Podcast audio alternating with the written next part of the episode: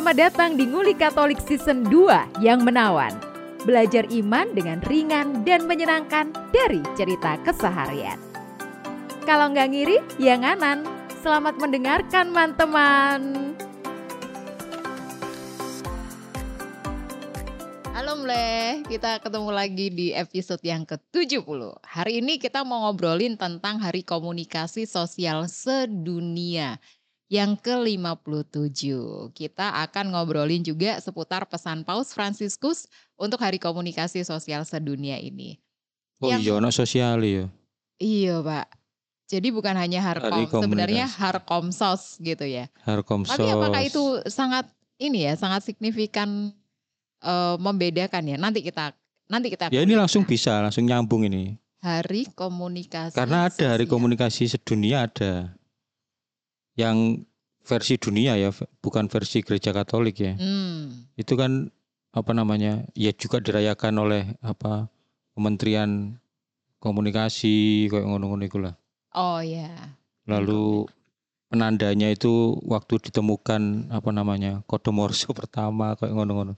Tapi Hmm. nggak ada kaitannya sama eh, pastoral iman Katolik gitu. Mm-mm. Tapi gereja Katolik itu setiap tahun selalu punya hari komunikasi sosial eh yang itu selalu pasti didengungkan, ditulis dalam lembaran misa ya. Jadi itu ada tulisannya biasanya.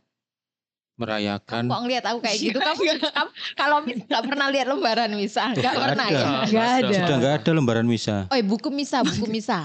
Buku misa kan Iya yang juga. biasanya dipakai sama Romo buat apa? Sudah nggak ada umat. Gak Makanya ada. tadi aku berusaha mencerna lembaran Oh misa hanya di Sidoarjo gitu. ya, masih ada ya. Di paroki. Dah. Oh, iya. Teks misa. lah, Tadi kenapa kita Teks roaming? teks ada. ada. Di Algon sudah Ya, ada. enggak ada. Di tempatku masih ada sih tapi. Tapi aku nggak pernah baca. Oh, emang sih. Oh. Jadi Iya, soalnya sebenarnya- kan gini toh. Kalau teks misa itu kan sebenarnya kan di Setelah dibuat eh, sebelum sup- misa. supaya umat ini membaca bacaan yang mau dibacakan pada saat misa itu Ya, pas ya. sebelum misa, bukan Ya. saat misanya. Iya, lah itu aku wis ngerti. Wes sekarang kembali. Jadi Iya. sajane parokiku itu Ini berusaha. kemajuan apa kemunduran? Transisi lah, transisi. lah. Transisi. Transisi. Oh di situ disebut merayakan apa? Bukan, biasanya kan ada tulisannya Hari Komunikasi Sedunia. Oh atau ya sing depan sendiri hidernya. Eh, Iya, hidernya itu Oh. gitu. Hari raya. Iya. Warta paroki mungkin. Bukan ya. hari raya, Oh, Pak. bukan hari raya. Hari Gimana komunikasi sosial sedunia. Oke. Kalau kalau sobat Mbak Mle mungkin Natal.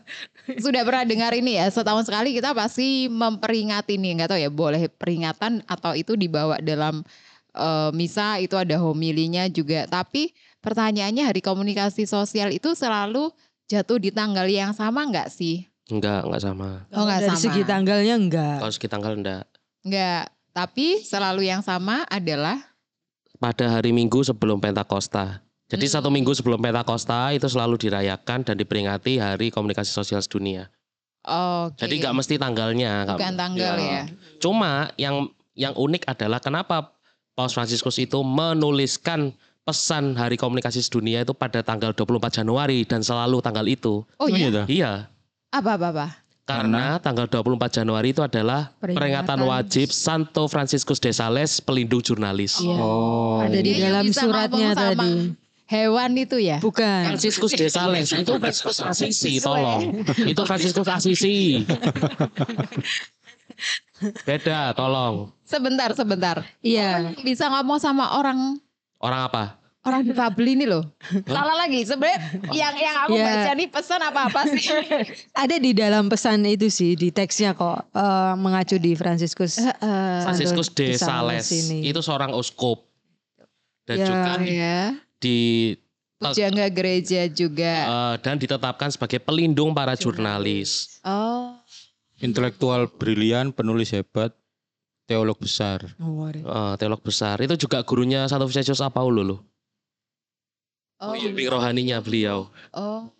inspirasinya dari Santo Franciscus de Sales Kita Iya, kita banyak tahu. ah, Oh iya, iya. Itu yang menginspirasi agen properti itu deh, Eh? sales. Loh, bukan gitu dong. Franciscus Di de Sales itu maksudnya di Prancis itu ada kota namanya Sales. Oh, iya, aku pernah dengar kalau nama kota itu. Jadi de pisang Sales Oh, itu iya. berarti Maksud- Franciscus dari Sales. kayak itu loh, Rosa de Lima itu loh ya. Eh, Rosa Oh. dari Lima. Peru ya, Heeh. ngerti aku. Oh Lima itu di Peru ya? Oh, Iya. oh meneh deh.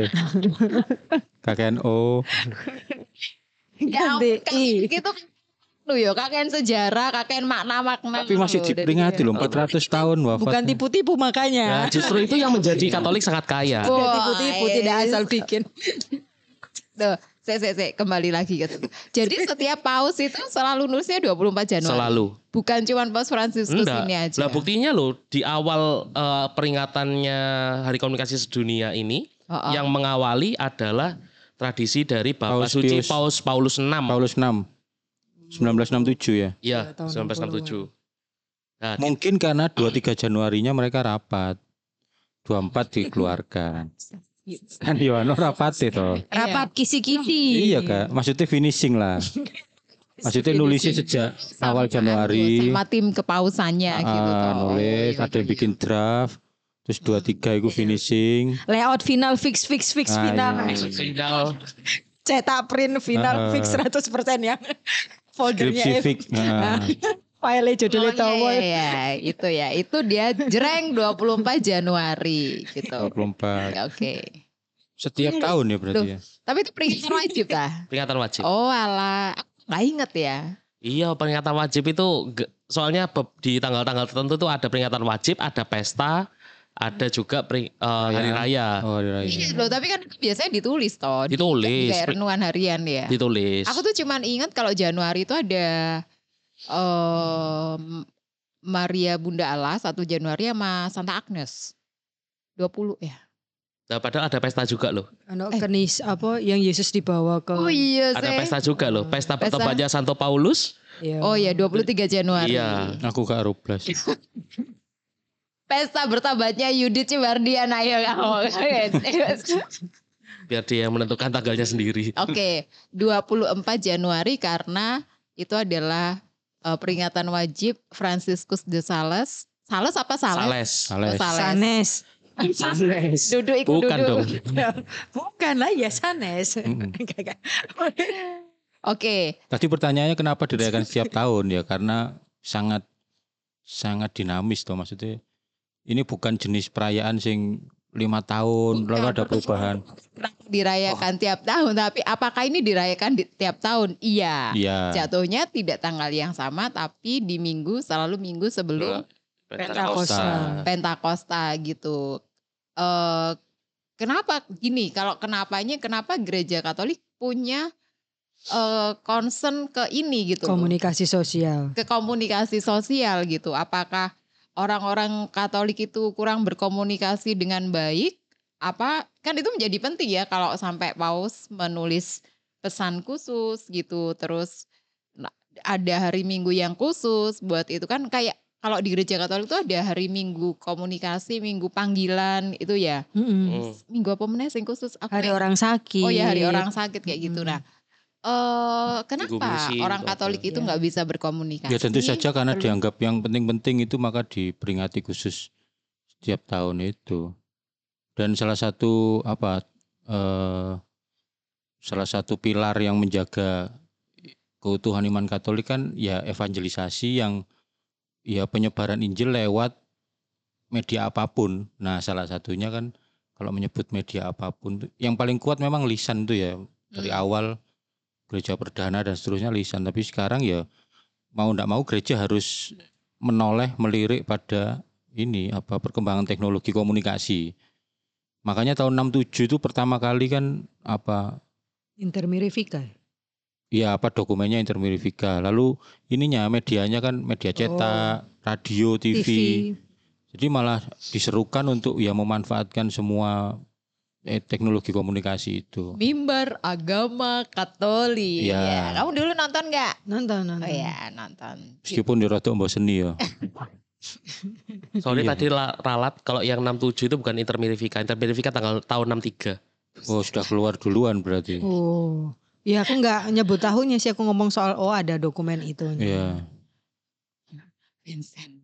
Kamu hafal semua dokumen gereja. oh, ya, ya. oh enggak, Nah, enggak. Kalau Gitu. 67 itu itu hari hari Minggu Komsos du- sedunia yang pertama kali itu tahun 67. Oh, Hmm. Vatikan ya waktu itu Vatikan. ini. Mm. Dan itu di di gereja Indonesia sudah ini atau ada delay dulu. 67 nih Vatikan, tapi gereja Indonesia belum belum yang sampai ke gereja-gereja lokal gitu atau Harusnya sudah karena kan waktu itu masih pakai yang namanya Telegram tuh.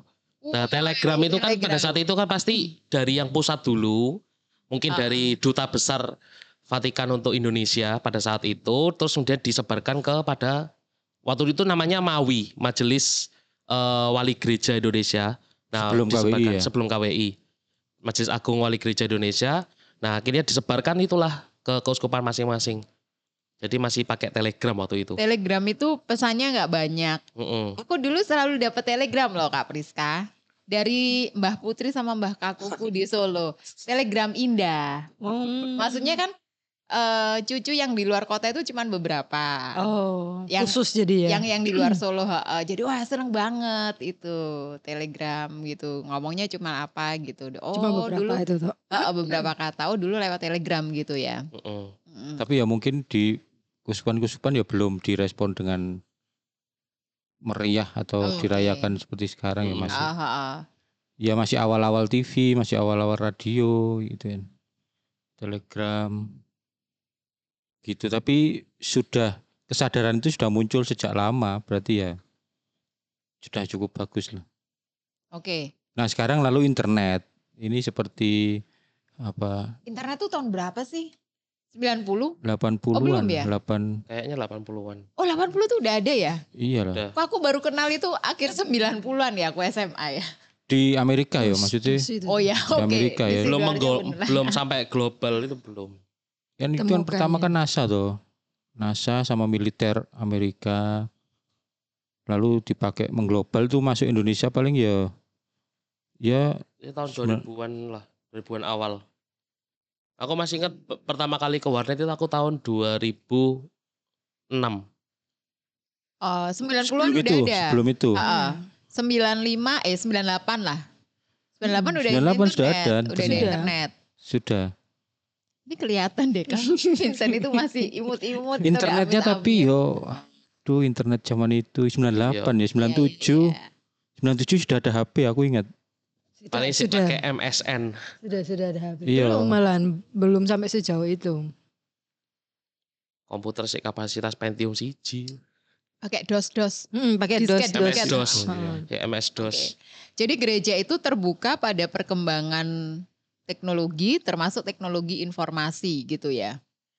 justru harus ya me- mengadaptasi perkembangan teknologi lalu eh, memakai itu mengoptimalisasi itu sebagai sarana pewartaan Injil.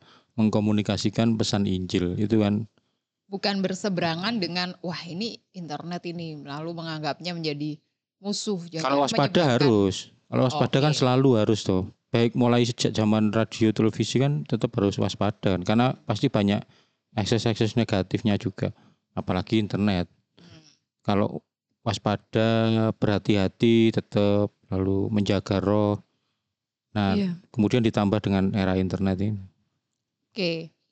Itu hari komunikasi dan eh, selalu ini ya apa yang kalau aku sih merasa Romo di di parokiku selalu membawa membawa pesan itu. Maksudnya ada sambungannya gitu. Jadi kan itu salah satu bentuk respon itu tadi bahwa gereja lokal itu merespon ya kita mendukung untuk eh, hari komunikasi sedunia. Romo paroki anda itu termasuk telat loh pakai Android Oh iya, yang baru ini kan. iya Romo Anano Sri Nugroho itu waktu masih di Algon Iya. Nggak punya 2000 WA ya. berapa ya 2000 2014, 14 Pokoknya sampai sebelum 17. 2020. Pandemi. Sampai 2018 kan kalau nggak Kan salah. pindah ke parokiku tuh 2020. Oh pas pandemi ya berarti sampai 2019 itu kan pastor paroki kepala di Algon Iya, itu nggak itu punya, punya HP. Iya nggak punya HP. Bu, eh punya HP tapi, Tapi- sing Tapi bukan biasa. ya sing SMS itu Bukan smartphone. bukan smartphone. itu sampai diprotes umat sak mono kae ya maksudnya. Tapi beliau tetap bersikukuh gak wis repot aku ndelok WA grup diceritani. Baru pindah Sidoarjo baru ya. Iya. Itu pun ya dikomplain banyak Romo juga gak iso dikontak, gak iso dihubungi. Ya itu Iya, sama kayak Romo Parokiku yang sebelumnya sekarang itu juga sama. Siapa? Romaan. Itu juga sama. Gak pakai juga. Oh, nggak pakai. Jadi sama aja. Susah dikontak. Kadang juga apa ditelepon kadang nggak ngangkat. Iya, sekarang sudah Nah, Romomu menekankan itu tadi berarti. ya nggak maksudnya itu Romo di parokiku ya. Ya aku lupa ya tahun lalu siapa yang misa pas aku misa hari Oh, komunikasi. Artinya Mana saya tahu. ya aku tuh ada di paroki yang maksud atau aku mengikuti misa yang romonya itu juga nyinggung soal Iya, iya, iya. komunikasi gitu. Jadi itu tadi bentuk respon bahwa sampai gereja lokal pun itu sudah merespon bahwa ini adalah hari komunikasi sedunia gitu. Nah, tahun ini woi, temanya apa? Yudit. Temanya bicara dengan hati. Ini bukan iklan teh ya. Oh Saya iya, tahu. betul betul. Oh Ada, iya, ada. mari bicara lah niku. Oh iya, saya salah, salah, salah. Bicara dengan hati. Mari teh, mari bicara. Iya. De- eh, kutipannya dari Efesus 4 ayat 15 berbicara dari hati menurut kebenaran dalam kasih ya pun. Kita perlu dibacakan isinya. Paus Fransiskus iki kok perlu. anu yo iso mengerti ya. Koyo ahli nujum ngono lho. Kok iso? Selalu dalam. Maksudnya itu istimewanya orang yang hari-harinya diisi dengan doa, refleksi, Hidupnya sangat Allah. kontemplatif. sangat kontemplatif. Itu Oh maksudnya iya iya.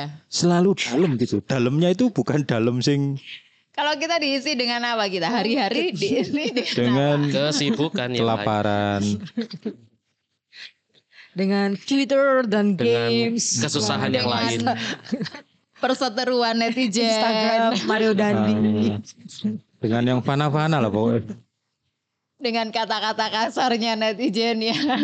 Umpatan-umpatan. duniawi, masih duniawi. Selalu Masih dalam loh maksudnya iya. dalamnya itu ya ampun sampai ya itu yang kamu bilang kok kok ngerti ya ngono. Dalam sekaligus visioner gitu maksudnya. Mm-mm. Ya karena ya menggalinya dari kitab suci ya maksudnya wis enggak ada lain. Iya, ya iku lho. Lek kene iki menggali dari sumber yang lain sih. Dari kesalahan orang lain. Iya. Kita mau galinya dari Tribun News soalnya. Iso. iya. Dari aib-aib yang dibongkar. Media-media gak kredibel ngono lho, sing gara emosi yo, sing clickbait kabeh. Iya. Yo, oh Kalau iya. menggali sih ya beberapa kali yang lagi ngatain ini kan eh, apa netizen itu kan, wih dia bisa gali dari jejak digital. Jadi kita tuh Oh, menggalinya iya. berdasarkan jejak Oh digital. iya. Oh kemarin ini, oh ini udah ditutup gini gini Iya. gini. Berarti- itu, itu yang. Paus Fransiskus nggak punya. Berarti, Rafael dan berarti netizen. Indonesia ini kesetara dengan Mossad atau CIA.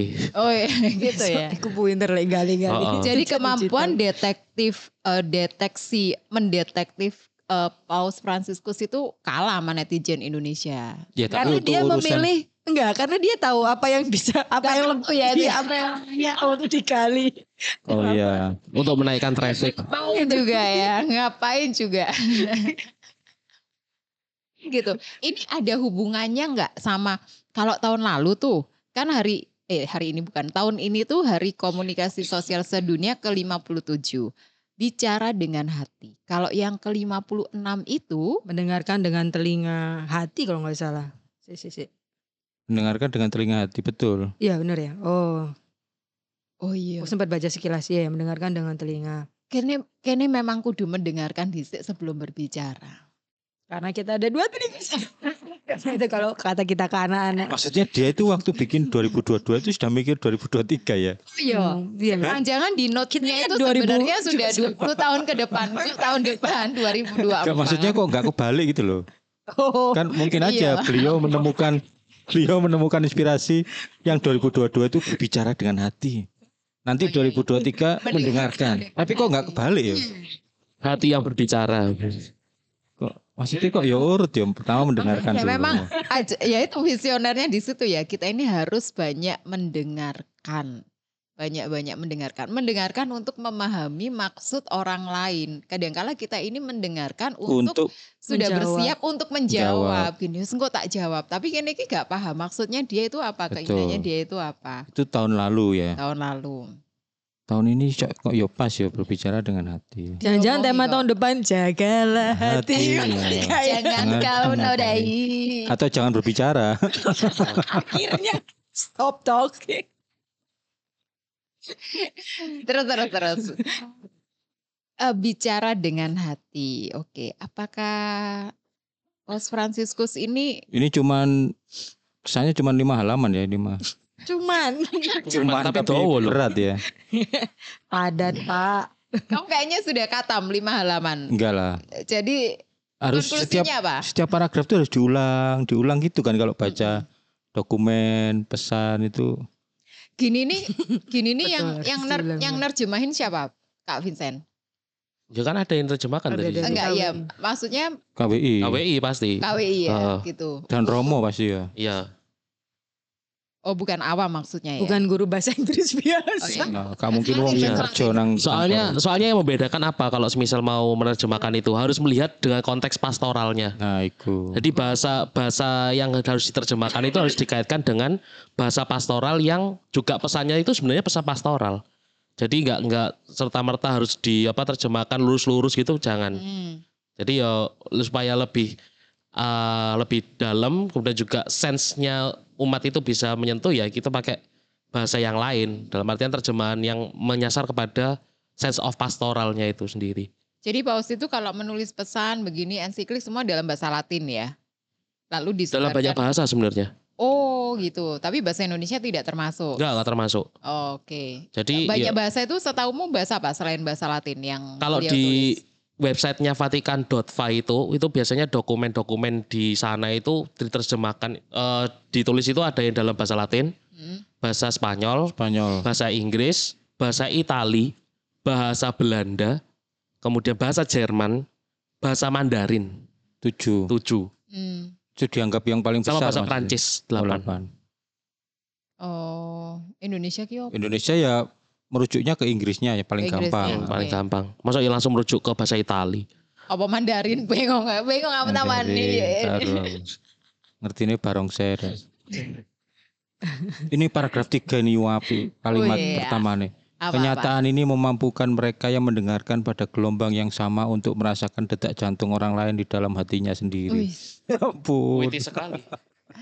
Dan itu kayak eh, menumbuhkan ya empati ya orang Hmm. orang berbicara ini eh, aku kalau ngomong gini orang lain akan merasakan apa begitu ya. Iya. Kira-kira aku ngomong gini menyakiti Hmm. orang lain nggak ya gitu. Mm-mm. Iya. Aku ngomong gini ini akan menyenangkan orang lain nggak ya? Kalau eh, kita ini kadang aku ngobrol dengan anak-anak remaja, yuk pilih kata-kata yang baik. Mereka ini sampai mikir lama. Itu bisa jadi mikir lamanya karena mungkin tidak terbiasa untuk mengasup Kata-kata baik. iya kata-kata baik atau kata-kata yang menurut eh, mereka ini eh, bagiku ini sudah baik tapi bagi orang lain itu tidak tidak enak didengar. Tapi sudah bagus dah sekolahmu gurunya ada kesadaran itu. Meskipun susah ya. Iya, Di sekolah lain tuh nggak ada gurunya kesadaran itu nggak ada. Anu, Maksudnya ya kan jeglek. iya beban adminnya mungkin terlalu berat ya. Pokoknya unsur peceperan eh. Kalau les-lesan pak. Oke, ini itu itu yang kamu suka ya. Kalau Priska, Priska suka yang bagian mana? Nanti sobat Bamble bisa cari sendiri. Ini sudah beredar di internet ya? Atau Sudah, gimana? bisa. di-download. Oh ya pesannya ditulis tahu tanggal 24 Januari kan pasti udah keluar toh. Oh iya ya, sekarang udah bulan Maret. Ketik aja Hari Komunikasi Sosial Sedunia 2023 Pesan Paus Fransiskus. San Paul hari ini. Franciscus sudah langsung keluar. Si, si, aku cari tadi ada nemu satu. Nah ini. Aku Oh, agar dapat berbicara dengan baik cukuplah dengan mencintai secara baik. Aduh. ya apa kak? Mencintai secara baik itu gimana? Tolong tolong. Ya kita dengar. Tips mencintai secara baik ala Priska. Cukuplah dengan cinta. Ayo, lek gampangannya ya standarnya ya standarnya Tuhan Yesus. Nggak maksudnya nggak tips penyampaian Standar kayak yang tinggi maksudnya. High class. Ono versi Inggrisnya gak Sen? Versi Inggris, saya- aku belum nemu ini. Ka- Kalimatnya dalam bahasa Inggrisnya apa? Cukuplah dengan mencintai secara baik. Bentar. Ini harus cari di websitenya langsung harusnya ini.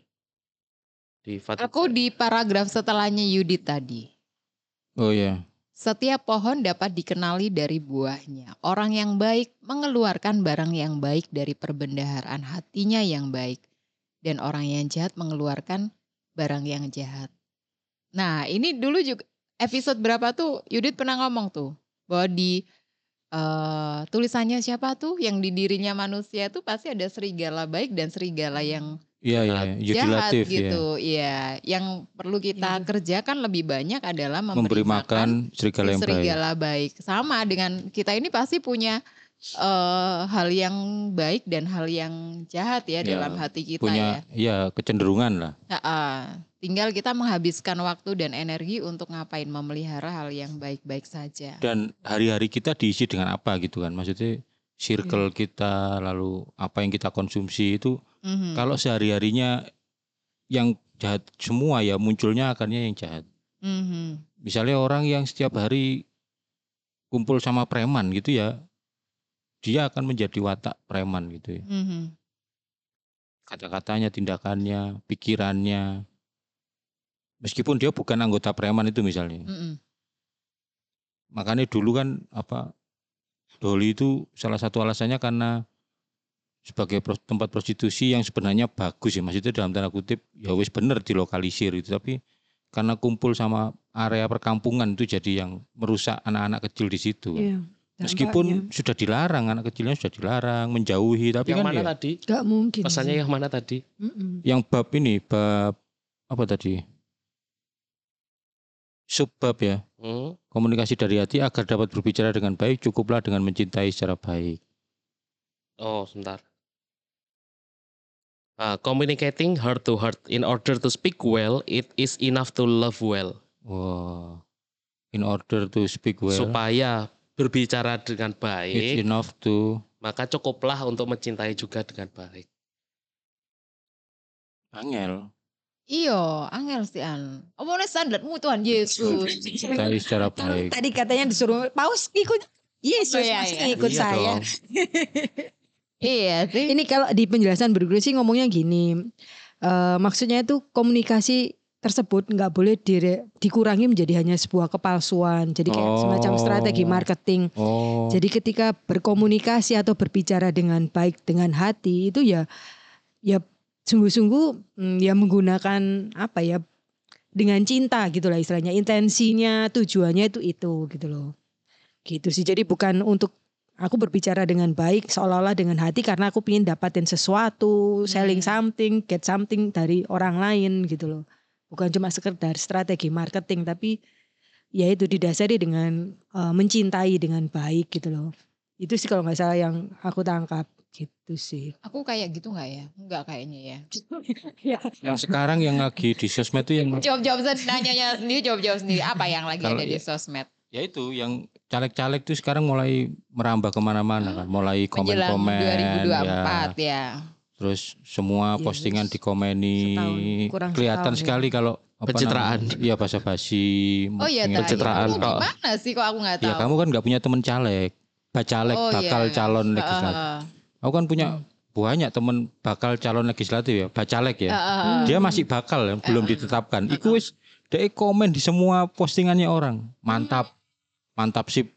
Mantap tak aku yo mau iso. iya, ya. kayak ya kan aku scroll gitu kan. Ya. Ya, ampun, ketoro banget maksudnya. Iya, ngono tok. Basa basi maksudnya ya. Heeh. mungkin karena kita nggak nggak kenal siapa-siapa ya terkait bacalek berarti Ya karena nggak ngerti. punya teman Iya. bacalek. Gak kan. ngerti. oh sekarang gejalanya gitu Iya, Hmm. dan itu sangat kentara sekali itu lalu. ya sih kurang Terus nanti kalau dia sih. nggak jadi caleg hilang plat. Oh jelas. Hilang, hilang lagi. Jelas. Oh. Musiman kok iku. Musiman. Hmm. Sudah ada meme-nya tuh. Hah? Pokoknya basa basi ngono iku wah pasti caleg iki. Sumpah Iya basa basi sing bawa pinjol banget ya. Iya. Basa basi sing ya ampun kelihatan ngono. Itu tuh Hmm. itu tuh bukan berbicara dengan hati ya itu itu ya. Get something Iya, iya. ya pengen. Nah, itu tadi, apa? Sesuatu. Demi maksud sales, marketing. Nah selama ini kita eh Sik Ah. ono ambu tahu enak iki. Ambu. Aku malah ambu kan di kentang goreng. Kok enak ambune. nggak ada Gini loh kak, kalau take voice-nya bukan di ruang steril ya. Di kantin kita ini. Di kan. Atau mau kalau mau steril di ruang isolasi. Ya ini tantangan kita sekarang ini karena informasinya itu cepat cepat banget ya. Tiap hari itu selalu selalu ada selalu ada yang baru. Jangankan tiap hari ya, pagi ada berita apa, sore eh, seperti itu. Lalu dengan kok kayak gini ya, aku tuh ngerasa taruhlah ya, taruhlah aku nggak lihat sosmed ya, tapi TV tuh ya bayangin kasus-kasus kriminal itu kayak sekarang Pagi kan ya. berseliweran gitu loh. Heeh. Kayak yang perempuan di semen itu loh. Dicor, dijadikan dicor. komoditas kan. Dicor. Iya kayak gitu dan kayak apa anak eh Yang- dibacok kayak gitu Iya, loh. Jadi heeh. kayak ini nih emang dunianya yang memang angka kejahatannya Bukan tinggi itu media atau- kan. Jualannya media Oh. tuh. Supaya naik rating. Iya. Jadi kayak Bad news aduh, is a good news. Bad news is good news. Stres banget gitu ya, stres banget. Maksudnya nah kalau Heeh. kalau di rumah aku tuh kan TV-nya masih manual gitu ya, pakai Eh, STB. kaki. Heeh. pakai STB. Kalau kalau enggak nganu. kadang bisa kadang enggak gitu jadi kalau mama Oh. aku ini yang aduh TV ini Raisa murup oh, gak apa-apa dalam hatiku gak Ya, apa-apa sih untung lah. gitu maksudnya itu mengurangi terpapar Oh. Nah, Tapi gitu. memang zamannya nganu sih apa media selalu bombastis ya kayak kadang kayak eh, apa di berita-berita gitu tujuh penyakit yang mungkin bisa terjadi di tahun 2024 nomor Hmm. 5 sangat mencengangkan apa gitu. Iya iya iya. Sangat bombastis kayak gitu. oh iya betul Jadi supaya apa ya? eh, dal- di satu di satu sisi untuk menaikkan traffic pembaca Ya. atau traffic ke audiensnya, di sisi lain juga mungkin mu- nggak tahu ya entah ada agenda menyebarkan ketakutan kah atau apa. Jadi dibuat sedemikian rupa supaya eh, demi mengejar eh, pembacanya itu sekaligus juga entah mau pesan apa yang disampaikan melalui eh, headline berita yang bombastis seperti itu. itu kalau itu, itu ada juga di short YouTube gitu jadi misalnya gini lima artis Mualaf. Heeh gitu. Lima artis nomor empat tak disangka-sangka. Ya. Nah gitu kan orang kan pasti nungguin nih. nungguin nih sampai nomor empat lah. Kalau itu shortnya itu misalnya 45 detik, nomor empatnya itu ada di detik ke 41 misalnya. Jadi kan orang otomatis nonton sampai paling enggak dia mau bubaran. Wala ternyata yo iki, yo ngene iki gak Heeh. gak mencengangkan bagiku gitu. Tapi ya itu menarik orang untuk melihat sampai selesai gitu ya. Ngeri banget ya maksudnya itu tadi kalau kita nggak nggak punya filter yang kuat untuk memilih gitu dan ini ya kita bisa ke bawah-bawah gitu. Apalagi kayak kemarin itu media sangat pagi siang sore kasusnya Sambo, persidangannya Sambo sampai ada live eh apa namanya? pengadilannya kayak gitu. Pengadilan. Heeh, sampai terbaper-baper. Mamaku juga. Kasihan ya Richard ya dihukum berapa belas tahun. Aduh. Iya sih betul betul. Itu satu dari sekian banyak. Tantangan di Heeh. era teknologi informasi. Tapi. Vatikan itu terbuka kan ya dengan maksudnya Vatikan itu ada melihat juga seperti itu. Ya, ya semua dipakai. Maksudnya terbukanya itu artinya semua media itu dipakai, dimanfaatkan, dioptimalkan. Ma- Maksudku dengan eh, banyaknya informasi itu Vatikan melihat ya. oh ya pasti melihat, dengar iya. lah. Mendengar begitu ya. Mendengar, ya. Juga Ya. apa? Suka dun suka dunia duka dunia adalah Duka dan kecemasan gereja. masyarakat adalah eh, kegembiraan dan harapan, Mm-mm. duka dan kecemasan masyarakat adalah kegembiraan dan harapan, duka dan kecemasan Gereja. juga.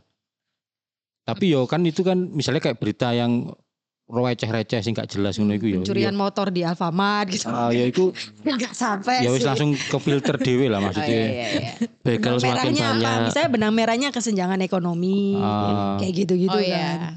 Langsung diambil benang merahnya gitu. Heeh. Aku tuh sampai ngerasa ini sendiri loh karena dua dua kasus terakhir itu eh, yang heboh di masyarakat itu kan kayaknya orang Kristen ya. Oh Ya. iya.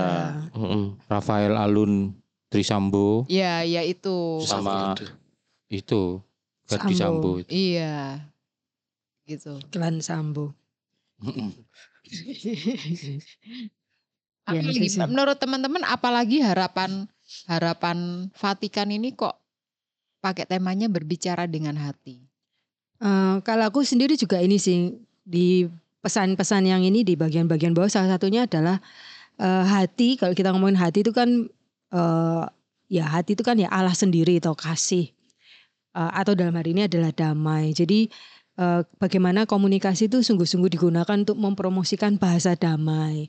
Ini tentu yang ya dalam hari ini itu berbeda dengan keadaan yang sedang dialami di dunia ini sekarang. Bahasa perang atau binasakan orang atau balas atau Ya, dan sebagainya siapa pun yang berbeda atau berseberangan gitu. Jadi mengingatkan juga ya caranya berkomunikasi itu ya harus dengan hati dan pesan yang dikomunikasikan adalah pesan soal hati itu sendiri soal kasih, soal damai. Itu sih. Jadi itu justru pesan yang harus selalu disuarakan oleh eh, pegiat komunikasi sosial se- di seluruh gereja di dunia. Oh, yes. Kamu penggiat nggak? Enggak terlalu. penikmat, penikmat. Maksudnya kan kalau misalnya beberapa waktu lalu oh mendengar misalnya ada di Amerika kalau nggak salah pastor dibunuh, Oh. uskup uskup siapa gitu kalau nggak salah dibunuh tapi nggak tahu karena apa persisnya segala macam terus ada beberapa hal segala macam yo. Satu sisi ya memang hmm, atau misalnya kayak beberapa waktu dulu ada pengeboman gereja atau apa ya tentu kita tidak dalam kaitan dengan komunikasi ya pasti tidak membahasakan para imam tidak mem- meminta kita untuk membalas apa segala macam ya itu. tidak forward Mm-mm. Oh iya. berita-berita eh, begitu. Tidak Gitu sih. membalas, tidak memforward, tidak meneruskan. Tetap kalem gitu ya. Eh, respon kita yang dikendalikan. gitu Iya. ya. Mm. Kita tidak bisa mengendalikan aksinya, tapi kita bisa mengendalikan respon kita terhadap eh, apa namanya hal yang terjadi di luar sana. Ini dikatakan dengan sangat jelas ya. Seperti yang terjadi 60 tahun silam, ini kayaknya perang dunia. Sekarang kita juga Oh, hidup iya. di masa kelam, di mana umat manusia takut akan eskalasi perang yang harus dihentikan secepat mungkin, terutama juga pada tataran komunikasi. Jadi yang sekarang ini lagi ancaman perang yang diawali dari Rusia Ukraina itu mungkin ancaman Amerika Cina, hmm. tapi juga terutama pada tataran komunikasi. Sungguh mengerikan ketika mendengar betapa mudahnya mengucapkan kata-kata yang menyerukan penghancuran terhadap sesama dan wilayahnya. Kata-kata sayangnya sering berubah menjadi tindakan kekerasan dan keji seperti perang.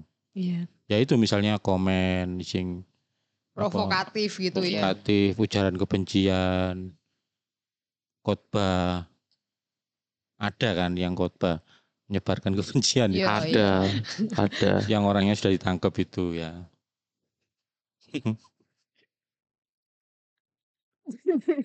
Ditangkap oleh pihak berwajib. ya. Iya, yang orang Indonesia itu loh yang Oh iya iya. Kira-kira iya. ditangkap masa. Yang dicekal itu ta? iya yang sembunyi di Arab Saudi. Hah? Saya tak jelas no detail. Oh iya sih. Iya, iya. Provokasi, ujaran kebencian. Heeh. gitu sih.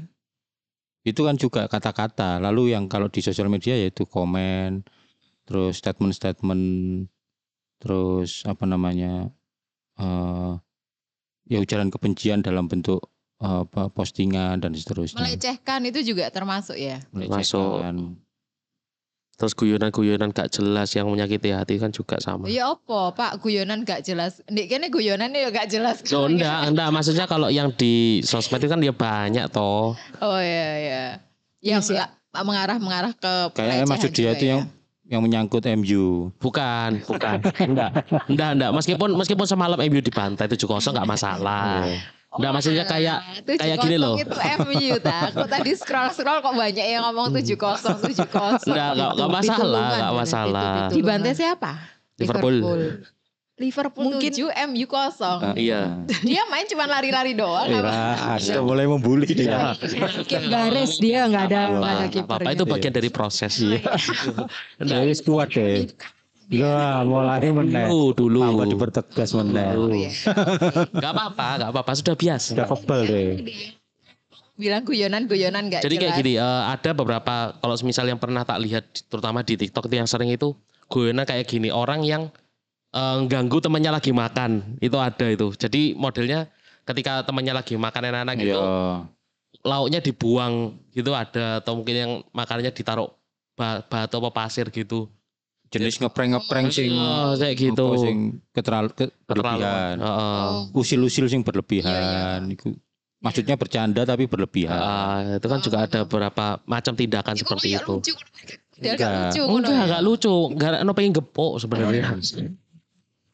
Mungkin lek sing terkait ini sih ya lek buat kita sendiri ya yaitu tadi terkait konteks pemilu memang yaitu kadang dari kata-kata akhirnya bisa muncul dalam artian itu perang ya. Ya, Kan ya. lek belajar dari pengalaman yang beberapa waktu Ya. lalu pileg yang di eh kok pileg pemilihan yang Ahok sama Anies itu kan juga Pilgub, ya 2017. Hmm, sebelumnya juga Pak Prabowo sama Jokowi Iya. juga kan itu membuat dia dalam artian itu memecah belah atau Iya. gitu. Kalau misalnya yaitu eh, kita tidak fokus pada esensinya opo toh, tapi lebih ke hal-hal lain yang memang yaitu tadi sih awas waspada pada hoax. Ya. Jadi bahasa-bahasa kayak ilo-iloan pengikut ya. Iya gitu. Maksudnya Mm-mm. ya itu sih itu bahayanya malah di situ gitu. Bukan berarti terus eh, kita kayak hmm, tidak menyuarakan kebenaran, tetap iya, tapi dengan cara yang itu tadi jangan sampai kalau aku dengar gitu, misalnya ada keluarga yang sampai pro siapa pro siapa, terus akhirnya sampai keluar dari grup Oh, WA, Ah, kasihan toh gitu loh. Biasanya cuma jatuhnya jadi debat kusir, Debat kusir. yang nggak jelas gitu, bukan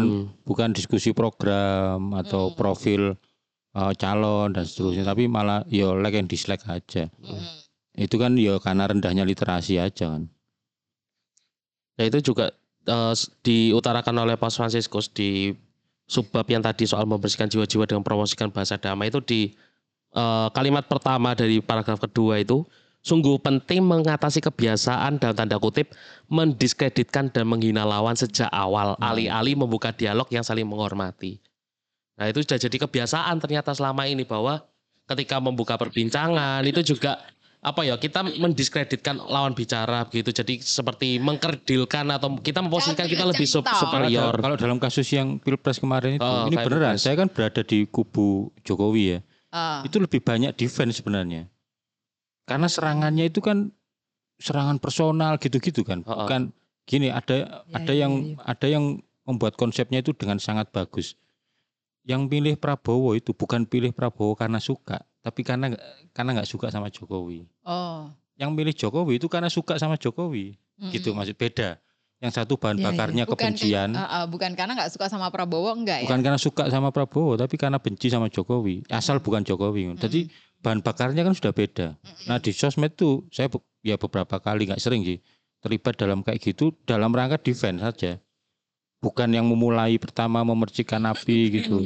Dan rata-rata yang pro Jokowi itu gitu semua defense kan. Mm. Ya ya Ya ada yang sangat ada yang sangat keras juga. Maksudnya dia di- diserang dengan keras, dia membalasnya dengan keras. Tapi ada Hmm. juga yang tetap smooth gitu. Tapi benar-benar waktu itu Hmm. ini dengan akal sehat loh. Ini bukan soal pilihan saya siapa, tapi dengan akal sehat aja sudah kelihatan banget kan bahwa mereka itu kalap banget gitu.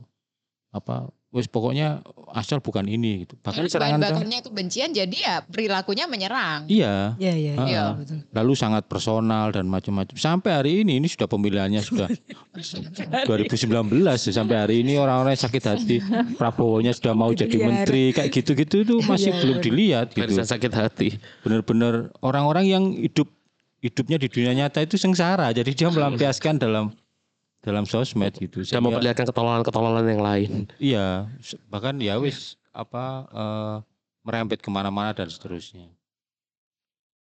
Ya. Saya pernah bikin status itu misalnya gini, saya itu dulu nggak suka sama SBY, kepemimpinannya lamban gitu. Saya kritik keras di postingan-postingan SBY, tapi saya nggak pernah naruh mukanya SBY ke, ke wajahnya, ke tubuhnya babi itu saya nggak pernah. Iya. Karena saya orang-orang diajari se- terhormat itu. Saya tidak serendah itu. Jokowi juga ada yang naruh Jokowi terus di Iya, di Wah, ya macam-macam. wajah sama badannya siapa gitu Iya, ya. macam-macam. Maksudnya ya memang literasinya sangat rendah, lalu bahan bakarnya kebencian sehingga semua cara dipakai oh, hanya Ah. untuk memancing orang keluar gitu marah gitu. Ya beda sangat beda literasinya. Tapi itu waktu itu kan mau sangat mewarnai yo sejak 2017. Kalau 2017 itu kental sama agama kan pilgub Jakarta itu, Mm. lalu 2018, 19 dan seterusnya itu benar-benar Iya. masa-masa parah gitu. Membersihkan jiwa-jiwa dengan mempromosikan bahasa damai. Lidah lembut mematahkan tulang. Oh, romantis. Iya, lidah lembut mematahkan tulang. Tapi patah tulangnya ya kasihan kan. Bos patah tulang, patah lidah bisa. ya maksudnya ya, iya Ya. puitis sekali ya. Ini dari a- kitab Amsal 25. Sangat bijak loh. Lidah lembut mematahkan mematahkan tulang. tulang.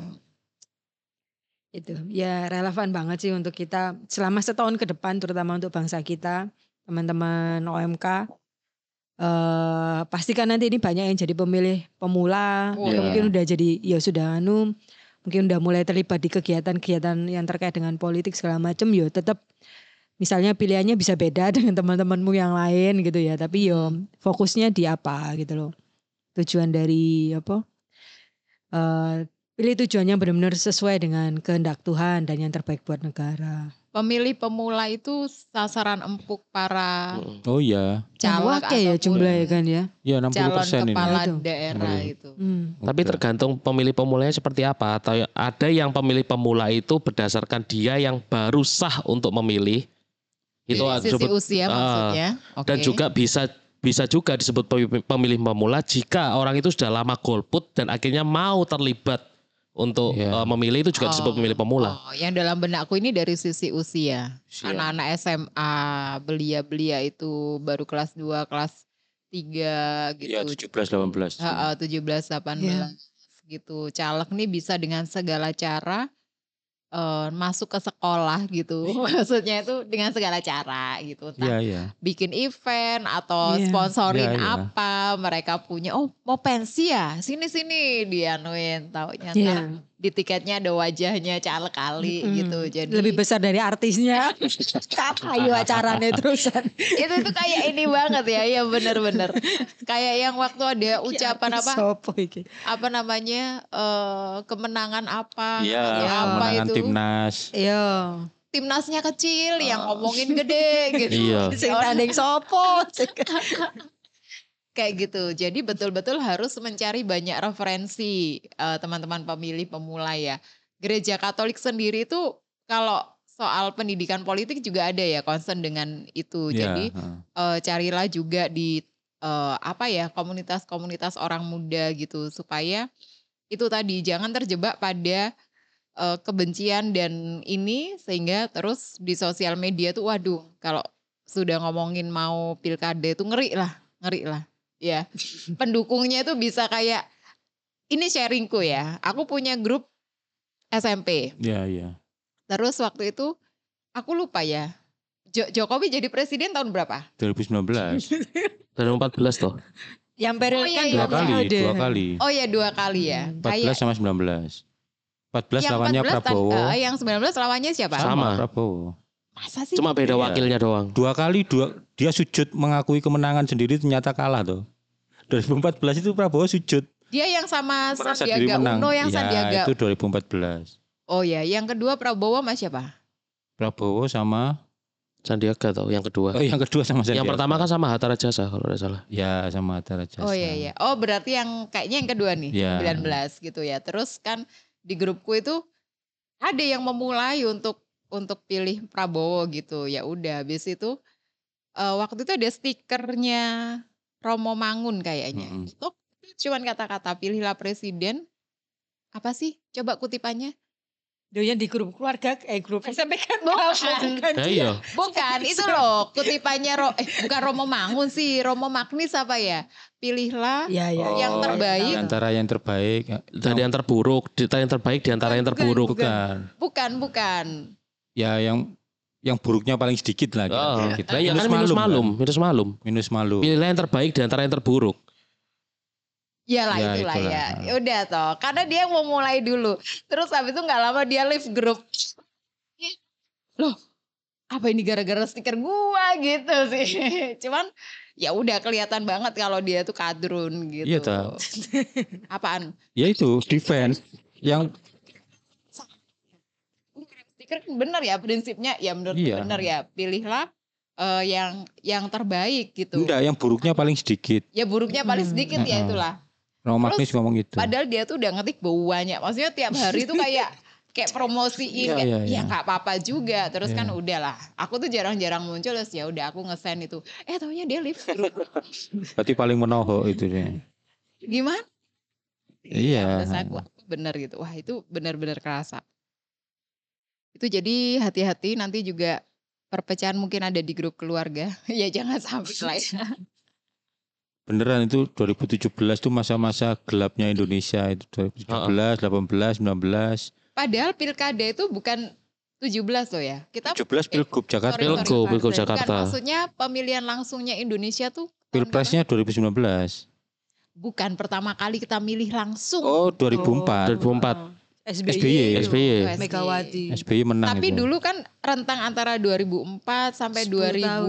2017 eh atau 14 itu kayak maksudnya tidak sepanas ada. heeh. 14 17 kan Heeh. ya. Iya, karena yo Pemicunya Karena- 2017 tuh Pilgub itu. Pilgub.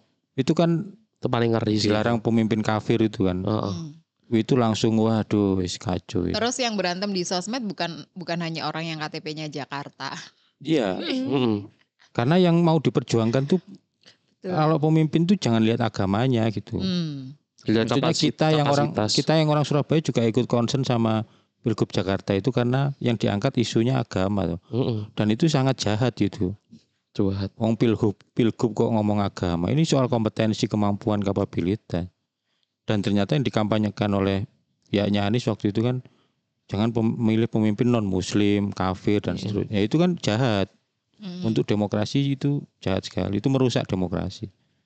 Makanya sampai sekarang kan ya dia melekat sebagai orang yang mengusung politik identitas itu kan. sekarang secara Tapi dia terang-terangan menyangkal, dianukan kan? oleh partai apa? Iya. Umat. Partai umat. Am- Amin Rais itu partai umat. Mereka mengatakan dirinya mengusung politik identitas terus Ya. membuat definisi baru soal Partai- itu. Terus Apa definisi barunya? ya nggak tahu lihat karena ya pasti itu kan menurut Iya. pengertian mereka. Oh Iya. ya. Benar menurut mereka ya Iya, sampai benar menurut kapan pun mereka. mereka tetap akan bilang Tampil itu beda. kebenaran. Supaya timbang lu. Tapi memang itu sih semenjak eh, pol- eh, tahun politik yang 2017 yang pilgub itu aku kan sempat waktu kuliah itu kan aku kan sempat bikin tulisan tuh, bikin tulisan tentang politik populis, populisme. Ya, dan waktu itu justru semakin setelah pilgub 2000 2017 itu aku sempat ngikuti bagaimana perkembangan politik di Indonesia Iya, sempat iya. sempat ngikuti dan memang ngeri sih waktu itu memang 2017 tuh ngeri. Benar ngeri dan mungkin ada apa ya kayak unsur bahkan itu juga apa ya melebar ke mana-mana gitu loh. Jadi ada yang mengatakan bahwa ini juga konspirasi dari pihak luar Indonesia dan sebagainya. Itu kan kadang juga perlu dilihat lagi ini hoax atau bukan toh. Nah karena memang semenjak itu berita-berita hoax itu semakin gencar setelah tahun 2017 itu. Makanya Mm-mm. mungkin dengan adanya pesan Paus Fransiskus yang saat ini mungkin bisa lebih me- apa ya memfilter lagi bahwa kita itu juga perlu melihat berita itu juga di, dikaitkan gimana sih ini apakah berita ini juga membawa Ya. perpecahan kah atau membawa perdamaian karena memang selama ini kalau berita hoax itu lebih banyak membawa perpecahan Iya. Mm. daripada Ya, perdamaian. memang tujuannya itu mau Iya. menimbulkan kekacauan dan seterusnya. Kalau ini, kalau itu tadi bicara dengan hati karena kita ada di zaman digital gitu. Kalau konteksnya kita ke kehidupannya orang muda Katolik. Woi. Ini saya Bicara dengan hati ini gimana nih? ya Pakai terutama perasaan apa yang gimana? oh kalau saya ini ke penggunaan sosial media ya, saya saya biasanya selalu mengingatkan wes sekarang itu hati-hati terhadap sosial media apa pun karena kamu ngechat chatmu itu bisa di screenshot voice notemu bisa disimpan storymu bisa disimpan Screenshot. Apa pun yang kamu lakukan di sosmed itu akan bisa disimpan orang yang tidak suka pada kamu gitu. Maksudnya mereka itu menunggu kamu kepleset, jatuh, melakukan kesalahan itu akan makanya ya lebih baik nggak usah sing aneh-aneh. Justru malah lakukan yang positif-positif aja di sosmed. Sekali Hmm. kamu melakukan eh, kecerobohan, kesalahan itu akan merugikan hidupmu selamanya gitu. Dan ya aku kadang sih heran sih, ngomong kok iso ya maksudnya di sosmed lalu yang negatif tuh aku heran. Misalnya nggak status ngelak-ngelak no wong, nyindir-nyindir. Yo, Itu- iya. Aku maksudnya Kayak meluapkan kemarahan iya, gitu ya. buat apa? bisa- Kan Iya, iya. pertama ya Nyindir-nyindir ngono terus lho, Pak. Nggak Biar langsung. dibaca hasil pertanyaan. Heeh, iya. Oversharing, Memang- oversharing. memang biar dibaca tapi kan pertama nggak langsung ke orangnya lalu yang kedua kamu bisa di itulah tadi loh di, bisa di screenshot bisa di nanti suatu saat ketika situasinya lagi tidak berpihak ke kamu itu akan dimunculkan gitu Hmm. pasti wis banyak orang yang apa menunggu jatuhnya orang lain melakukan kesalahan dan seterusnya jadi ya bahaya Bahkan dari gitu. orang yang kita nggak sangka itu Iya, maksudnya. bahkan dari Heeh. mungkin yang orang dekat dan Itu itu itu tuh butuh kecerdasan tersendiri, Pak. yang kamu bilang tadi. Kematangan pribadi memang sih. Bukan, bukan. Maksudku kayak Hmm. dia bilang kok bisa ya ada orang marah-marah di sosmed itu. Hmm, ya, aku sih bilang ya akarnya kematangan pribadi. Iya, kematangan iya. pribadi. Apa? Social intelligence ya apa? Emotional intelligence. itu itu orang kalau kayak gitu tuh kayaknya dia nggak punya teman curhat pak di dunia nyata. Gitu. Ada yang memang cari panggung. Misalnya kayak artis-artis gitu, Oh, dia iya, pingin Oh diliput. pansos, pansos ya. Ada yang pansos. Kalau pansos itu dari orang biasa, panjat sosial ke orang yang sudah terkenal, itu pansos. Hmm. Atau istilahnya riding the wave. Jadi riding the wave itu Menunggang gini. ombak. Uh, uh, misalnya kamu lagi uh, posting sesuatu lalu viral. Nah dia masuk lewat kolom komen, pingin apa kayak adu nasib gitu. Oh apa yang kamu alami itu juga tak alami. Ini Oh, loh ceritaku iya, begini iya. itu namanya riding the wave. Ya. Jadi kalau dia nulis sendiri dia nggak akan dinotis orang. heeh. Maka dia Dia nunggang nebeng ya. gelombang yang besar. Heeh. Itu juga salah satu perbuatan tercela riding the wave, eh, pansos itu juga tercela. Kalau pansos itu ya itu apa sudah tahu ya. Terus apa misalnya caper itu apa sengaja kontroversial gitu. Artis-artis atau ya ya banyak orang lah.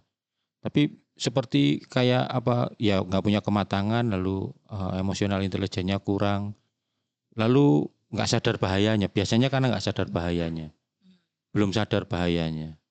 Sekarang ini apa pun ya maksudnya Iya, iya. ini orang semua sudah pegang HP ya. Bahkan kamu di jalan melakukan sedikit aja kesalahan lalu kamu nggak kontrol itu bahaya. Orang akan dengan mudah ngerekam. Sekarang ini nggak perlu konfirmasi, wis orang langsung Iya. tiba-tiba merekam. Kan banyak yang kayak di foto ini mbak ini kayak Iya. gini loh. Kenapa kamu nggak tegur aja langsung? Iya, langsung dijudge gitu. gitu. Iya Gitu, sih. tapi dia saja. Pilih untuk menyebarkan ke orang Heeh. lain yang belum tentu loh. Dia awalnya kenapa Iya. dia melakukan Nggak itu tahu latar ya? belakangnya dan seterusnya. Framing. Hmm. Ya, jadi ya eh, mungkin pesan paus ini mengingatkan untuk lebih banyak yang ke ininya ya apa lisannya, maksudnya tatap mukanya, lalu berbicara dengan hati. Untuk yang sosmednya benar-benar harus hati-hati, harus dijaga. itu. Lebih baik yang positif-positif aja. Ini Mungkin juga kalau ya kamu dulu Kak Priska. mungkin kalau aku sendiri sih ya dikaitkan dengan pesan berbicara dengan hati ya eh, buat teman-teman muda ya buat aku sendiri sih ya eh, tempatkanlah misalnya kalau diri pakai hatimu ketika kamu mau membuat atau menyampaikan sesuatu misalnya ada orang yang komen baik kepadamu kamu pasti juga senang ada orang yang entah-entah berantah Hmm. moro-moro komentar jahat gitu istilahnya sing gak ada Hmm. jelas kamu sute apa ya balikkan ke hatimu sendiri balikkan ke dirimu sendiri jadi yo berbicara dengan hati mungkin kalau sederhananya kalau buat aku sendiri buat teman-teman OMK yo sebelum kamu keluarkan atau nyatakan itu di media sosialmu Mm-mm. entah kamu tujukan untuk siapa pun menyindir atau apa coba dikembalikan ke dirimu sendiri gitu loh gitu apakah itu eh, apa namanya menyakitimu juga tapi kayak misalnya memang tujuannya eh, untuk menyakiti orang ya justru itu malah jangan tambah dikeluarkan Iya. gitu loh karena itu tadi berbicara dengan hati itu berarti pakai bahasa bahasa damai bahasa kasih gitu Aku melihat juga mungkin dari sisi ini ya karena kan eh prapaskah ini apa temanya? Nilai-nilai sakramen. ya menghidupi menghidupi Keluarga menghidupi nilai-nilai sakramental Sakramental. gitu. Terus yang eh Advent kemarin tuh apa? Keluarga menantikan kedatangan Tuhan ya. Kalau mungkin salah satunya berbicara dengan hati dalam konteksnya orang muda. Aku juga bertemu dengan anak-anak yang beranjak kepada usia dewasa begitu. Secara psikis mereka mulai mencari identitasnya lalu memisahkan diri dari keluarga dalam arti dia senang dengan temannya Hmm. dan bla bla bla. Akhirnya eh, ada ketidakharmonisan komunikasi di keluarga di dalam keluarga ya itu. Pada waktu aku ingat banget Advent kemarin atau aku belum tahu ya kalau prapaskah ini kan baru kedua ya. ya Jadi Advent kemarin itu kan ditulis di situ keluarga itu di dalam ting- tinggal dalam satu rumah dan saling menyemangati, saling mendukung, saling mendoakan, Hmm. begitu, saling peduli ketika tidak ket- ketika ada bapak, ibu, anak-anak di situ tinggal bersama tapi tidak saling peduli, tidak mendukung, tidak menyemangati, tidak mendoakan itu bukanlah keluarga begitu. Bisa jadi menurutku orang-orang muda juga perlu untuk berbicara dengan hati bersama dengan uh, Keluarganya. keluarganya Iya. gitu. Itu karena masa-masa remaja sampai di usia SMA awal-awal kuliah itu kayak usia anak-anak ini mulai Lepas. asik dengan iya lepas Oh dari iya punya keluarga dunia lalu sendiri. punya dunia sendiri ini kadangkala yang menjadi cikal bakal eh, ketidakharmonisan hubungan antara anak dengan orang tua gitu. Itu juga bisa dimulai untuk teman-teman muda. Nanti kalau misalnya sudah matang, usia matang, itu kayak balik lagi. Maksudnya ya kan? kamu gitu nggak? Iya, iya. Oh iya ya Iya. sama ya, aku juga ya. itu. Tantangan orang muda lainnya apa ya? Di zaman sekarang ini selain sosial media, apa ketidakpastian-ketidakpastian lain. Ya ini berani bersaksi, kesaksian Hmm. iman, menyerukan kebenaran, keberanian, terutama soal keberanian, menyerukan kebenaran, me- menyampaikan ke- apa kesaksian iman, itu yang ya salah satu tantangannya karena itu tadi di satu sisi eh, sosmed itu sangat rawan untuk dimanipulasi, disalahgunakan, lalu di sisi lain kalau mau eh, berani terhadap sesuatu atau bersikap terhadap sesuatu itu ya mereka apa biasanya takut-takut sendiri gitu. Hmm. Jadi kayak ada mereka membatasi dirinya sendiri. Jadi selain ada tuntutan untuk berani bersaksi secara iman, menyerukan kebenaran tapi juga ada itu tadi mereka apa eh, takut dengan atas resikonya gitu. Hmm. Padahal keberanian itu keberanian itu sangat di, sangat dibutuhkan gitu. Sangat di ya sangat diharapkan gitu. Apalagi nanti misalnya ini ya muka-muka nggak terjadi ya ini menjelang menjelang pilpres dan lain sebagainya. Maksudnya untuk mengcounter mengcounter yang yang kesesatan-kesesatan yang Iya. kita sekarang sudah bukan zamannya orang baik di aja sekarang ya sejak 2017 itu ya di Indonesia. Hmm. Dulu kan kita semua mengamini wis sing waras ngalah ngono. Silent Gak iso is saiki. gold gitu. Kita Saiki tet- gak iso. Hmm, betul. Kayak so ya Pak. Karena jangan jangan pernah menyepelekan kekuatan orang bodoh. Kolektif. Orang bodoh yang berkumpul bersama Oh itu iya. beneran. Cici oh. Iya, Lek lek siji gampang aturan gampang. Jangan pernah Lek uang kayak gitu, uangnya aturannya orang ya. bodoh yang Iya kolektif sih. itu beneran, Oh iya betul betul. beneran. Bisa dimobilisasi yo. Oh iya. Misalnya ada tingkah laku, statement, kelakuan, postingan bodoh dari seseorang lalu di like ribuan orang tuh rasanya kan sewedi tuh maksudnya. Heeh. Iki ngerti nggak sih ngono kan? Rasanya kan dan mereka itu yakin bahwa ini kebenaran, ini sesuatu yang waduh. Itu kan rasanya ya menyedihkan gitu, kayaknya miris sekali gitu. Dengan apa bodoh tapi ya keras kepala dan seterusnya. Tidak belajar dulu tapi hanya ikut arus dan seterusnya. Ikut arus itu sang, sekarang menjelang pilpres terutama ya sangat sangat akan sangat besar akan sangat digemari karena butuh butuh panutan gitu siapa yang diikuti gitu. Mm, mm, mm. Jadi ya harus punya keberanian bersuara lewat caranya masing-masing gitu ya. Mm, Lewat caranya, lewat karakternya. Maksudnya tetap harus otentik dengan caranya sendiri, dengan bahasanya sendiri gitu. Dan siap dengan resikonya juga. mm. Orang-orang muda pa- patut baca ini karena itu tadi ya walaupun bacanya berulang-ulang tapi pilihan kata-katanya paus di pesan ini tuh kayak bagus-bagus gitu loh ya. Iya. Quotable. Quotable. Quotable. Jadi kalian nanti bisa buat itu postingan di sosmed ngono. Iya, iya. Nanti bisa di like Mbak Vera. Tapi di Twitter aja ya, jangan di Instagram. tweetable Aku ya, nggak punya- tweetable. Aku nggak punya Instagram. Jadi nanti misalnya kayak itu tadi. Apa tadi? Eh, Tidak apa tadi. bukan bukan bukan. Kata-katamu tadi loh. Aduh. Agar dapat berbicara dengan baik. Cukuplah Cukuplah dengan Cukuplah mencintai dengan cinta secara baik. baik. Oh. Oh, terus nangis sore ya apa? Eh, pesan Lidah Paus lembut mengatakan tulang. Ya gitu loh. Jadi kan orang itu kayak, wih apa itu gitu. Jadi ikut menyebarluaskan dokumen ini dengan kayak mengutip- sejelas, no. Apa iku he, apa iku? He wocon dhewe ya iki lho, tak kirimi PDF. Iya. gitu tapi benar-benar menenteramkan eh kata-katanya itu baik-baik semua gitu ya itu tadi karena perbendaraannya Paus Fransiskus ya semuanya baik-baik ya jadi apa yang dia tulis selalu juga Ini baik-baik paragraf terakhir ini. Semoga Tuhan Yesus sabda murni yang mengalir dari hati Bapa. Wis, swanger Doa itu doa. doa.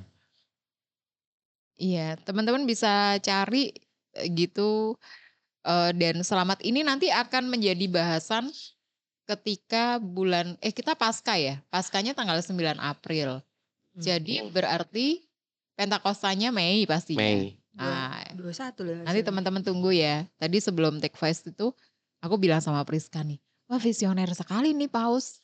Baru bulan Mei, tapi udah nulis pesannya Januari.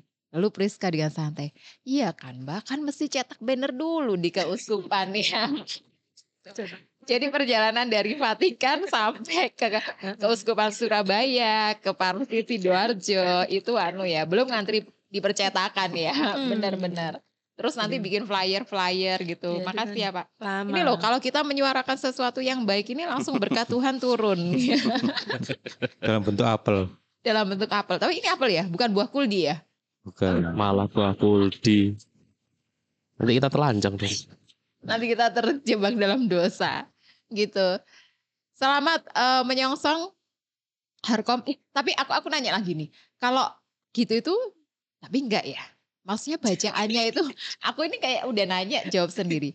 Bacaan hari itu ketika itu adalah hari komunikasi sedunia itu bacaannya yang Apakah menyesuaikan? Buat menyesuaikan Harkom Oh, atau enggak, enggak. Enggak. Kayak Harkom itu Enggak. kayak emang Enggak. sudah jadi berkat Tuhan bakalan cocok sama eh, Ya nanti ininya. dikaitkan sama khotbah romonya Iya. itu. Dikaitkan dengan bacaan Injil saat itu kan bacaan Injil untuk Minggu Paskah ke-8. Eh itu ke-8. Biasanya sama soal mewartakan, Oh, mewartakan kebangkitan Tuhan. Oh, iya dah. gitu-gitu. Iya kan. Silakan lihat di kalender liturgi Oh, iya. kalau nggak percaya. Nuansanya gitu, wartakan kebangkitan Tuhan. Oh, iya, iya. gitu. Relate gitu loh dengan Ya. Bisa bisa dilihat aja di internet apa bacaan tanggal 21 Mei 2023. Kan pas itu tanggal 21 tuh pas hari Komsos sedunia. Oh, oh kamu udah ngecek ya itu Udah. tanggal satu. Udah. Vincent ya emang ya. Oke oke. Sip. Terima kasih ya. Vincent sudah dua kali jadi podcaster tamu. eh akan anu akan ke step berikutnya kan probation terus ini akan jadi pegawai tetap dia gaji naik. Yang Kalau- naik turun tapi kalau- kalau gajinya naik. Gaji gaji gaji naik kerjaan nambah. gaji naik tunjangan turun ya Bang, ya jadi kalau nanti udah jadi podcaster tetap akan mendapatkan dana pensiun baru Atau masuk pensiun dini. pensiun. Programmu aneh ram. kamu ini kamu harus sering-sering ke nguli Katolik ya supaya semakin berbobot ya. Kalau aku isinya aku sama Yudit ini cuma cekikian doang gitu loh ya. Receh-receh. Ditambah semakin berat ada Priska katekis gitu. Sobat Mamble, thank you ya sudah dengerin kita. Selamat melatih diri untuk berbicara dengan hati. Kami pun begitu. Bicara dengan hati. Kita ini juga harus berbicara dengan hati supaya podcast kita ini bisa Jadi diterima. ngomong sama kamu cuma. Enggak itu bahasa hati. Iku mah kotak batin. Kita istilahnya apa ya Pak? Kalau YouTube itu kan viewer. Kita apa? Listener ya. Bener. Audience. Audience. Oh ya audience. pendengar yang budiman. Boleh nggak kita mengucapkan terima kasih untuk audiens Ya. kita yang sudah setia. 70. Saya pribadi sangat terharu. Ternyata ada yang dengerin Ya. podcast ini gitu. Ya kan Apakah anda teman saya? Enggak. Atau keluarga mungkin. Keluarga aku nggak ada yang tahu Spotify. Pak aku aja nggak tahu. Tahu deh SS saya terus. Apa Pak? kita bisa apa sejauh ini lalu apa namanya punya pendengar yang ya nggak terlalu banyak tapi ada itu ya juga karena kayaknya kita bicara dari hati gitu maksudnya nggak ada yang dibuat-buat nggak ada yang maksudnya ya apa yang kita Oh, omongkan iya. tuh apa yang kita ketahui gitu Iya. nggak nggak nggak berlebihan gitu dan Kalau- ya pendengar akan merasa gitu maksudnya kalau ini kayaknya cuma ngomong kosong pasti ya sudah ditinggal gitu maksudnya Mm-mm. Ternyata ya enggak maksudnya ya kita ya kadang ngomong sambil baca referensi rujukan tapi kita benar-benar ya dari hati gitu enggak ada Hmm. yang Kalau misalnya kalian ngerasa gini, ih masa sih podcasternya ini gitu aja nggak tahu. Kita kadang memang tahu. nggak tahu. Benar enggak tahu. Real. Ya, Real. mengatakan apa yang kita tahu. Bahkan bahkan Ya, baru tahu itu setelah dikasih tahu. Iya, Bahkan baru tahu ketika podcast itu, itu saya gitu. Kalau teman-teman saya ini kan emang katekis, Ngeri, ngeri. terus tiap hari di pusat pastoral. Jadi pengetahuan tentang pastoral mereka itu eh, lebih dulu daripada aku gitu. Expertise ya. Ya. Expertise. Wih, jadi gila nih banget. Nah, kita Makasih common ya. people kok. Common people ya, kita orang biasa-biasa aja. Sampai ketemu di episode berikutnya. Bye-bye. coba ini penutupnya bagus ini. Paus itu orang yang rendah hati. Penutup setelah pesannya itu Basilika Santo Yohanes Lateran Roma 24 Januari 2023 pada peringatan Santo Franciscus de Sales. Franciscus. Dia maksudnya Oh, iya. jambal. Jambal. Dia nggak nyebut dirinya Paus Franciscus itu enggak. Franciscus. Enggak ada jabatan-jabatan enggak ono. Ya, nulis Koyo Iya. iya Franciscus ngono. Kok koyo wong-wong sing Iya. Profesor Dr. Franciscus Sopo. Tulis lengkap nang WA-ne lho Oh, iya. profile ditulis gelare duh halah. Iya. Iki lho Franciscus. Gini gini ya no, yo soon yo, Soon soon yo yo, Frans. Saya ngomong Frans. dekat, dekat. berteman. Bye bye.